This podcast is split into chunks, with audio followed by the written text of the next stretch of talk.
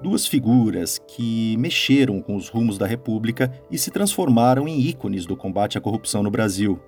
Duas figuras que acabaram muito contestadas por seus métodos e tiveram parte do trabalho carimbada pela parcialidade. Duas figuras que abandonaram sua atuação no campo jurídico para adentrar oficialmente no campo político. Duas figuras que dão agora seus primeiros passos como parlamentares do Congresso Nacional. Eu sou Conrado Corsaletti e este aqui o Durma com Essa, o podcast de notícias do Nexo.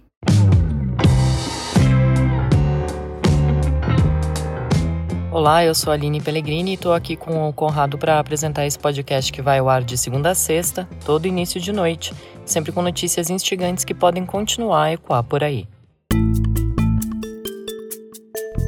Quinta-feira, 9 de março de 2023, dia em que o senador Sérgio Moro, do União Brasil do Paraná, e o deputado federal Deltan Dallagnol, do Podemos do Paraná, usaram suas contas no Twitter para fazer críticas ao governo e ao presidente Luiz Inácio Lula da Silva.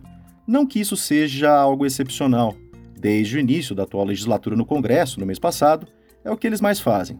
Afinal, são oposição ao governo petista. O inusitado mesmo está na formulação dessa frase do Conrado.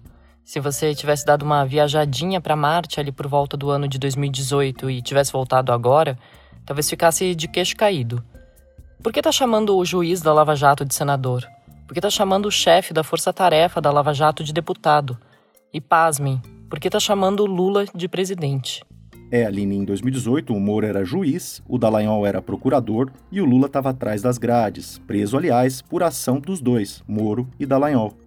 Mas como você que está ouvindo o Durma não foi para Marte, já sabe que de lá para cá o mundo deu várias voltas ou capotadas, como preferir. E essas duas figuras, que foram ícones da Lava Jato por anos, agora estão atuando no Congresso, como opositores de um Lula já fora da cadeia, já sem condenações e já eleito para o seu terceiro mandato. O plot twist desses quatro, cinco anos mais recentes faz a gente jogar luz sobre os mandatos parlamentares de Moro e Dallagnol. Como eles vêm atuando nos primeiros meses no Congresso? Quais temas têm tomado o tempo deles? Quais posições eles têm tornado públicas a respeito dos assuntos que mexem na política nacional? O tweet inaugural do dia do Moro tem como tema a cobrança de impostos sobre exportação de petróleo. O senador chama a medida anunciada recentemente pelo ministro da Fazenda, Fernando Haddad, de estupidez, porque, segundo ele, reduz a competitividade dos produtos brasileiros no exterior. Quem será a próxima vítima da voracidade fiscal petista? escreveu Moro na rede social. A posição do Moro vai ao encontro dos interesses das petroleiras que contestam a medida do governo na justiça. A Shell, por exemplo, divulgou uma nota sobre o tema, abre aspas para a multinacional. O imposto sobre as exportações de petróleo, que deverá vigorar por quatro meses, terá um efeito financeiro sobre os negócios da companhia no país. Fecha aspas. Já o tweet inaugural do dia, do Dallagnol, é uma crítica direta ao próprio Lula.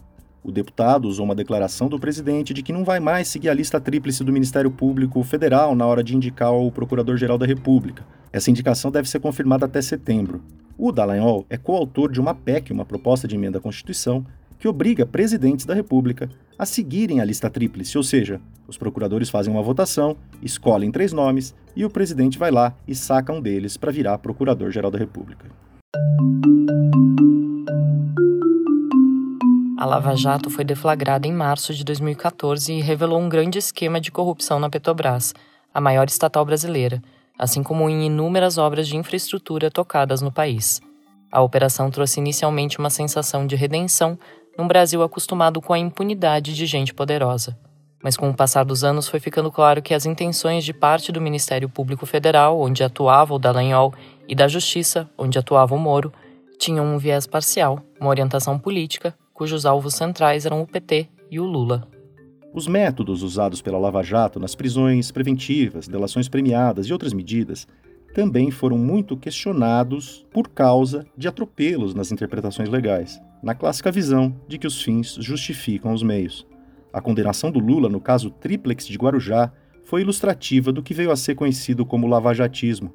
O Dallagnol fez uma denúncia formal usando seu já folclórico PowerPoint, o Moro condenou Lula numa decisão controversa, que passou por outras instâncias, mas acabou anulada pelo Supremo. A Corte Máxima do país concluiu que o então juiz da Lava Jato foi parcial. O procurador-chefe da Força Tarefa da operação também foi questionado. Diálogos vazados que ocorreram entre os dois mostraram conluio na atuação entre acusador e julgador, o que é proibido. O Moro virou ministro do Jair Bolsonaro, principal beneficiado pela prisão de Lula em 2018. O Dallagnol deixou o Ministério Público. Ambos apoiaram Bolsonaro em sua tentativa frustrada de reeleição. Ambos prometem uma oposição cerrada a Lula. A agenda central do Moro neste momento é aprovar um projeto que determina o início do cumprimento de pena após a condenação em segunda instância judicial. Esse foi um tema central para Lava Jato no passado. Em 2016, o Supremo determinou que as prisões fossem feitas já a partir da segunda instância. Isso fortaleceu a operação. Isso pôs o Lula na cadeia dois anos depois.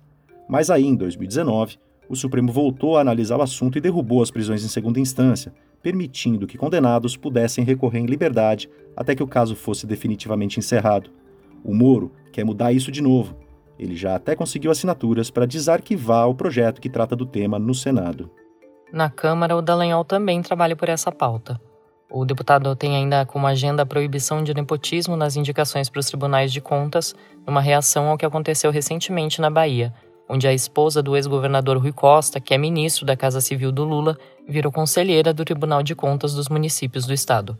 Outro tema bastante explorado pelo Dallagnol é a proximidade do Lula com regimes autoritários de esquerda na América Latina, como a Nicarágua. No comecinho de março, com dois meses de governo Lula e um mês de legislatura do novo Congresso, o Dallagnol divulgou um novo PowerPoint, muito parecido, aliás, com aquele que ele usou contra o Lula como Procurador-Geral da República na denúncia do caso Triplex.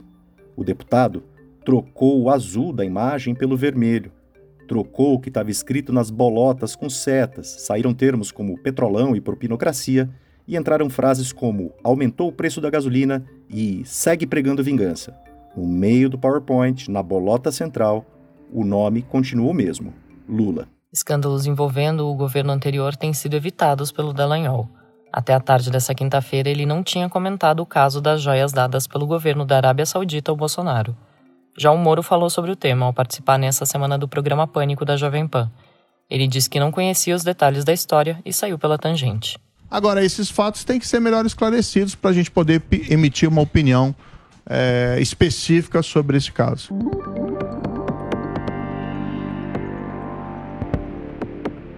O Moro e o Dallagnol vão atuar em comissões importantes no Congresso. Os dois foram indicados por seus partidos para ocupar cadeiras na Comissão de Constituição e Justiça, um no Senado e outro na Câmara. A CCJ, como é conhecida, é a comissão que diz se um projeto, uma proposta, é ou não é constitucional. Os dois vão ter ali, portanto, uma posição estratégica em sua atuação como opositores. Tem um ponto importante nessa atuação dos dois relacionado aos partidos aos quais eles estão filiados. Tanto o União Brasil do Moro quanto o Podemos do Dallagnol têm cargos no governo Lula. Ou seja, são partidos que tendem a entregar votos ao governo em determinadas matérias. União Brasil do Moro, aliás, indicou três ministros para o primeiro escalão do Lula. Um desses ministros está enrolado com uma série de problemas.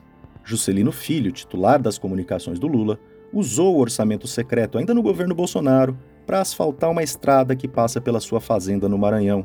Ele é suspeito de ocultar patrimônio e, recentemente, foi bastante questionado por usar um avião da FAB, a Força Aérea Brasileira, para uma viagem a São Paulo que incluía agendas particulares, como um leilão de cavalos em que foi homenageado. No pânico da Jovem Pan, o Moro foi perguntado sobre o ministro. Ele disse isto aqui. Essa é uma questão que compete ao presidente de definir. Eu sou oposição a esse governo. Essa é minha linha clara. Então eu não tenho relação a essa composição lá dentro do governo. Ô, e a gente vai defender dentro do Congresso aquelas pautas que a gente acredita. Né? Combate à criminalidade, combate à corrupção. A gente apresentou essa questão aí da, da prisão em segunda instância, retomou isso aí. A atuação do Moro e do Dallagnol nesses primeiros meses como parlamentares, portanto, difere pouco da atuação de outros políticos, como essa indignação tanto seletiva quanto a malfeitos. Também difere pouco da atuação dos opositores ligados ao ex-presidente Jair Bolsonaro, cuja bandeira primordial é o antipetismo. A novidade agora é mais para eles mesmos. O Moro é uma entre 81 vozes no Senado. O Dallagnol é uma entre 513 vozes na Câmara. Para fazer avançar suas agendas, eles vão ter que gastar saliva, negociar e eventualmente ceder, como é do jogo da política. Independentemente de qual seja o resultado, já vai ser um ótimo exercício de participação do processo democrático.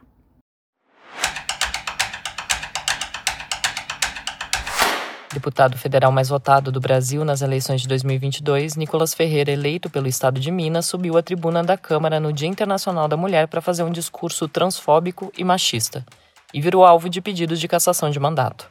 A Isadora Rupp escreveu sobre o tema.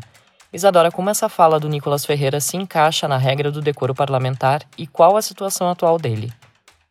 Decoro, na definição da palavra, é o recato no comportamento, seriedade nas maneiras.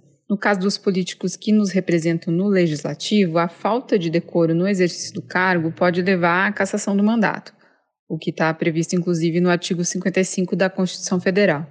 Além disso, tanto a Câmara como o Senado têm em seus regimentos internos atitudes e atos que configuram quebra de decoro, como praticar ofensas físicas ou morais, perturbar as ordens nas sessões e ter atitudes que infringam regras de boas condutas.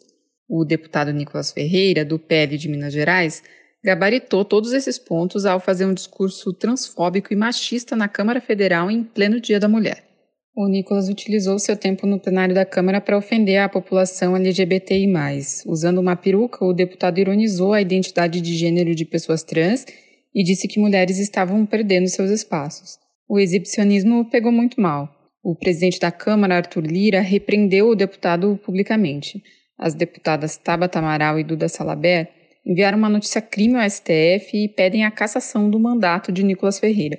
O Ministério Público Federal também acionou a Câmara e pediu que a casa apure a suposta violação de ética do deputado, que foi o mais votado do Brasil nas eleições de outubro de 2022. Agora, o parlamentar, uma promessa dentro da extrema-direita, corre o risco de perder o cargo. E Isadora, como a Câmara costuma punir deputados em casos de quebra de decoro?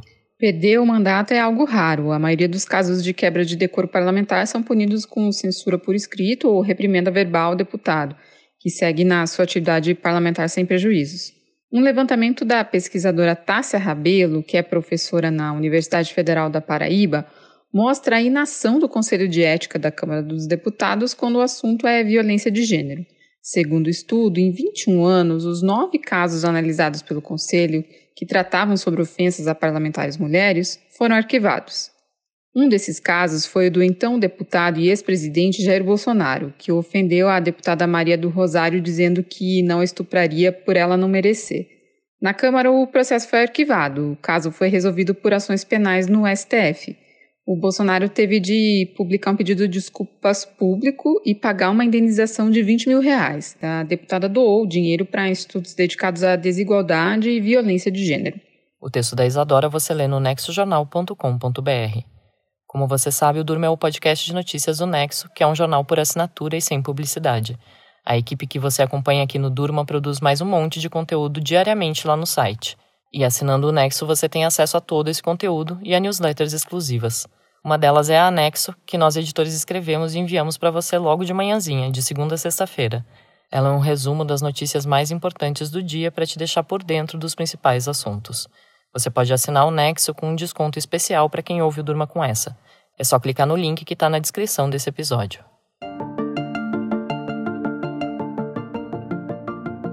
A comissão do Senado para acompanhar a situação dos indígenas Yanomami, que vivem uma crise humanitária por causa da invasão do garimpo ilegal, aprovou um plano de trabalho na quarta-feira, um mês depois da sua criação. Essa comissão, que é formada por oito parlamentares, tem recebido críticas do movimento indígena e da sociedade civil. A Mariana Vick escreveu sobre o assunto para Ponto Futuro, editoria do Nexo, que tem a Amazônia como um dos seus temas de cobertura. Mariana, o que essa comissão do Senado vai fazer e por que ela está sendo criticada? Essa comissão foi criada algumas semanas depois que a crise dos Yanomami dominou o noticiário para acompanhar por 120 dias a situação dos indígenas e a saída dos cerca de 20 mil garimpeiros que estavam no território no começo do ano. Segundo o plano de trabalho que foi aprovado agora, na quarta-feira, os senadores devem nas próximas semanas fazer audiências públicas, visitar algumas instalações da terra Yanomami e cobrar informações do governo federal sobre o tema. Para direcionar os trabalhos, eles vão consultar organizações indigenistas e também ouvir representantes dos garimpeiros, e é aí que estão as principais críticas. Os três senadores de Roraima que fazem parte da comissão, que são o Chico Rodrigues, que é presidente do grupo, o Dr. Irã e o Messias de Jesus, têm posições assumidamente pró-garimpo. Segundo uma reportagem da agência pública, Os três enviaram em fevereiro um documento para várias autoridades de Brasília pedindo que os garimpeiros flagrados dentro da terra indígena não sejam alvos de processo. Além disso, depois da criação da comissão, o Chico Rodrigues foi para a terra Yanomami sozinho, num avião militar, sem autorização para entrar ali, o que levantou suspeitas do movimento indígena e levou depois o ministro do Supremo Tribunal Federal, Edson Fachin, a determinar que ele dê esclarecimento sobre essa viagem. Organizações da sociedade civil têm pedido a saída desses senadores e a reformulação da comissão, mas por enquanto a gente não tem indicativo de que isso vai acontecer. O Chico Rodrigues tem falado que vai fazer um trabalho isonômico entre indígenas e garimpeiros e rejeitou a possibilidade de politização dos trabalhos. O texto da Mariana você lê em nexojornal.com.br barra ponto futuro.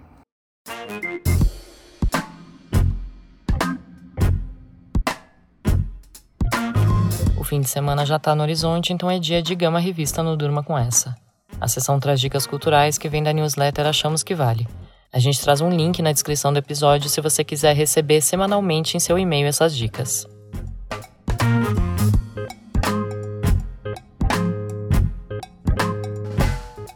Olá, aqui é Isabelle Moreira Lima, editora da Gama Revista. Eu começo as dicas culturais dessa semana com duas indicações de leitura. A primeira delas é um livro para adentrar a mente da vencedora do Nobel, Olga Tokarczuk. Se você ainda não conhece a obra dessa escritora polonesa, pode ser um bom momento para apreciar a estranheza dos seus livros. Ela já lançou livros como Sobre os Ossos dos Mortos e Correntes, pela editora Todavia. Agora, para mergulhar de uma vez por todas na autora, tem o lançamento Escrever é Muito Perigoso. São 12 ensaios e conferências em que uma das mais reconhecidas autoras da atualidade compartilha o seu processo criativo e sua visão de mundo.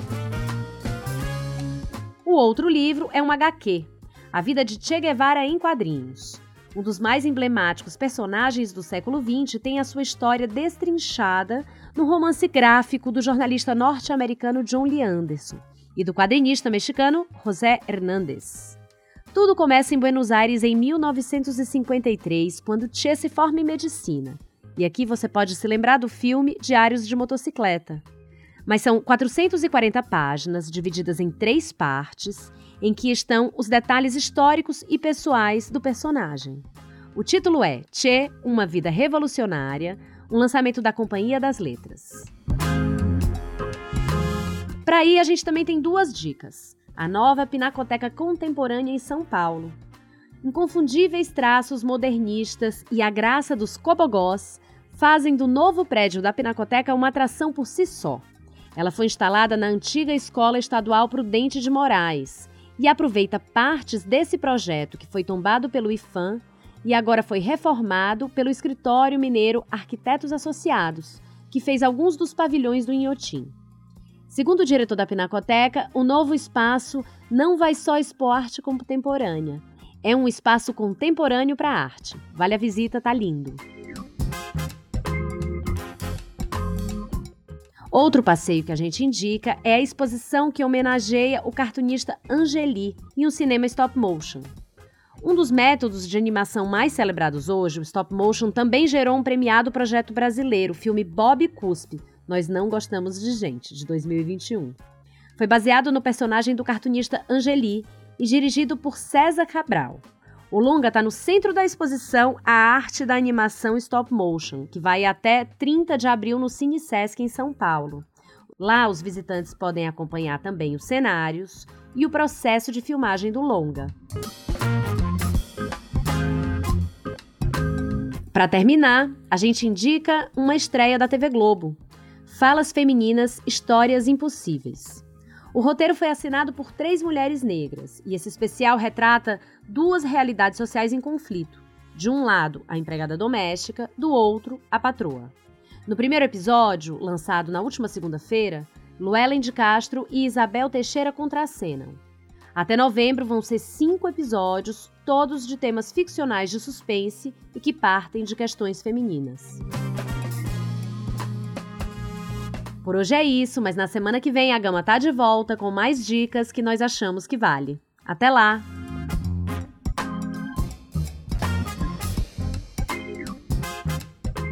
Da atuação dos ícones da Lava Jato no Congresso, passando pela transfobia do deputado mais votado do Brasil e pela atuação da comissão Yanomami no Senado, e terminando com as dicas da semana da Gama Revista, durma com essa. Com roteiro e produção de Conrado Corsalete, edição de Aline Pellegrini, participações de Isadora Rupp, Mariana Vick, Isabelle Moreira Lima e edição de áudio de Pedro Pastoris, termina aqui mais um Durma com essa. Sexta-feira é dia de extratos da semana. A gente traz para você as principais notícias dos últimos dias. Até!